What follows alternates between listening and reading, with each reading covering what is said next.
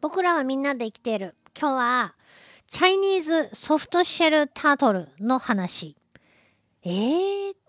でもソフトシェルタートルって言ったら、ねあーってなるかなと思うんですけど、すっぽんのお話です。学名はプレディスカスサイネンシスかシネンシスって読むみたいですね。で、すっぽんなんですよ。あのー、すっぽんといえば、噛みつかれたら雷が鳴るまで待たなくちゃって、雷が鳴るまで鼻三軒、すっぽんには噛まれるなみたいな話は聞いたことがあると思うんですけど、本当なのかっていうのね、困ったもんですよ、そんなことされたらね。えー、以前そのすっぽんに関しては、あの、知人が、もうすごいすっぽん好きのえー、知人が、というか、あの、洋食の食べに行くんじゃないんですよね、お金を出して。自分で、野生のすっぽんを、あ、スコールねって言って捕まえれる、すごい人がいて、その人に一度ご馳走になったことがあるんですけどね。で、実際そのやっぱり本当に結構荒い性質なんで、すっぽんは、あの、噛みつかれると大変なんで、えー、持つ場所すごい大変なんですけど、首がものすごく長く伸びるんで、え後ろ足のところらへんとか持ってても余裕で届いてくると。で、まあこれ噛まれたらどうするかっていうと、雷になるまで待ってられないんですよ。えー、どうしたらいいのかっていうと、水の中に沈めるとね、意外とすぐ離すっていう。あ、そうか。ね、呼吸できなくなるので、えー、水の中に沈めれば、うー苦しいっつって、えー、話してくれるそうなんで、まあ皆さんも今後万が一、万が一ですよ、すっぽんに噛みつかれるようなことがあったら、えー、水の中にすっぽんを沈めるという方法で、えー、まあすっぽんごと手を水につけるということになると思いますけども、えー、対処していただきたいなと思います。で、えー、どうやってその調理するのかっていうのも、まあすごいかったんですけど、えー、その性質を利用してですね、一度噛んだら離さないという性質を利用して、割り箸などですね、とかまあ簡単に折れるものじゃダメですよね。菜箸とか、えー、そういうものを噛ませて首を引っ張り出したところをドスンとこう包丁で落とすというような形でですね、調理するんですけど、すごいですね。えー、それであのー、甲羅をね、外すと、内臓が綺麗に見せてもらったんですけど、綺麗に並んでいる。で、えー、その知人が、あしょんべん袋破いたら臭くて食えんくなるけんっつって。要は膀胱をですね、きちんと破かないで、えー、取り出さないと、もう台無しになってしまうということで、えー、その膀胱をきちんと捜索しまして。で、見たらね、半透明でちゃんと黄色い色が透けて見えるようなうずらの卵ぐらいのですね、袋がありまして、それをこう注意深くつまんで摘出し、でね、野生では完全肉食っていう風に調べると書いてあるすっぽんなんですけど、その時のすっぽんは、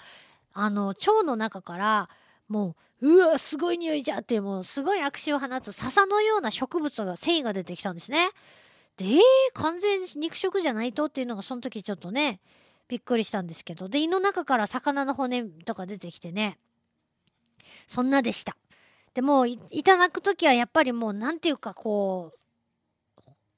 自然と手を合わせる感じでいただきましたね。そういう、その時にこう初めて、ああ、いただくっていうのは、いただきますっていうのはこういうことかっていうのがね、本当に実感できたんですけど、さてそのすっぽん、えー、やっぱりすごく栄養価が高いと言われております。で、日本では、明治12年ぐらいから養殖が始まったそうです。で、えーと、70年代から、あ1970年代からね、約100年ぐらいかけて、えー、ずっと養殖されてきて、で、1970年代から始まった温水を利用した養殖法が普及したことで、えー、食用、薬用と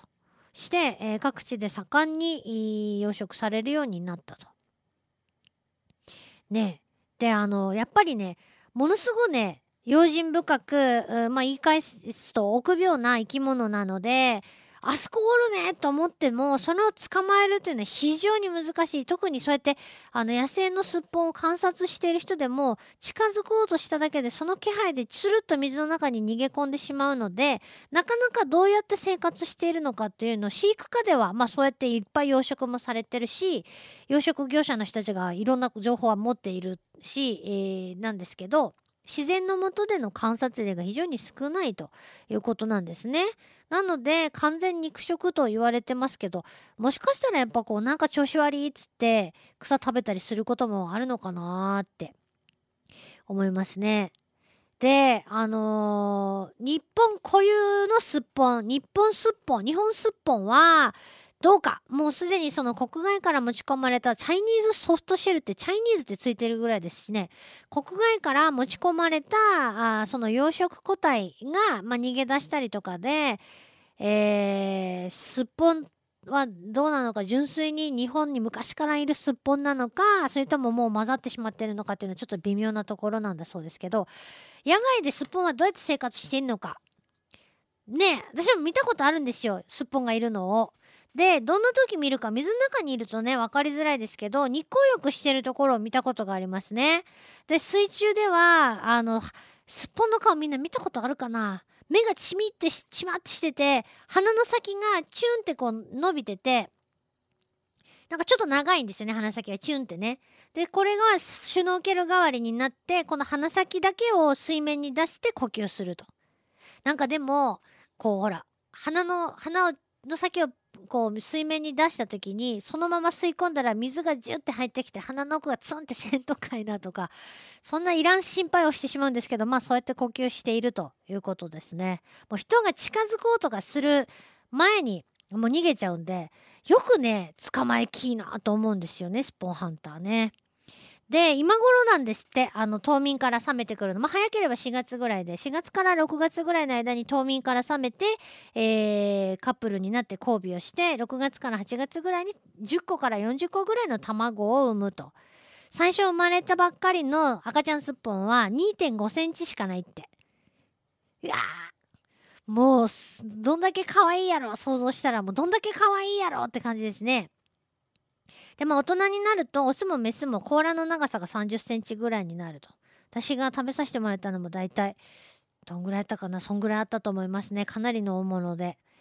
えー、河川の中流から下流それからあ平地のね湖とか沼にもいるというすっぽんさんです。でまあ自分で食べようと思ったらやっぱりなかなかの大仕事になるのでしかもちょっと危険を伴うので一人でさばくのはすごく大変だと思うんですけど、えー、天然のすっぽんは黄色い黄色っぽいんですね体の色が。で養殖のものは緑っぽい。確かにあのペット用として売られてるすっぽんとかも緑色。緑っていうかなんて言ったらいいかな。緑こうし畳みたいな色。畳みたいな色ですね。えー、で天然物はもっと黄土色っぽい。そこまで黄土色じゃないけどその畳がん？黄色っぽい。畳がこう焼けた ような、えー、色が抜けた畳みたいなね感じになってますがそれが天然物のとの違いです。えー、でね甲羅から尻尾が長くはみ出してる方がオス。っていう見分け方があるそうですけどね。ということでね、すごい経験をそういえばさせてもらったことがあったなという思い出を込めての、えー、すっぽんでしたけど、あのー、何を食べてるかっていうと、貝の仲間とか、まあ、カニとかね、それから水生昆虫とかカエルとか、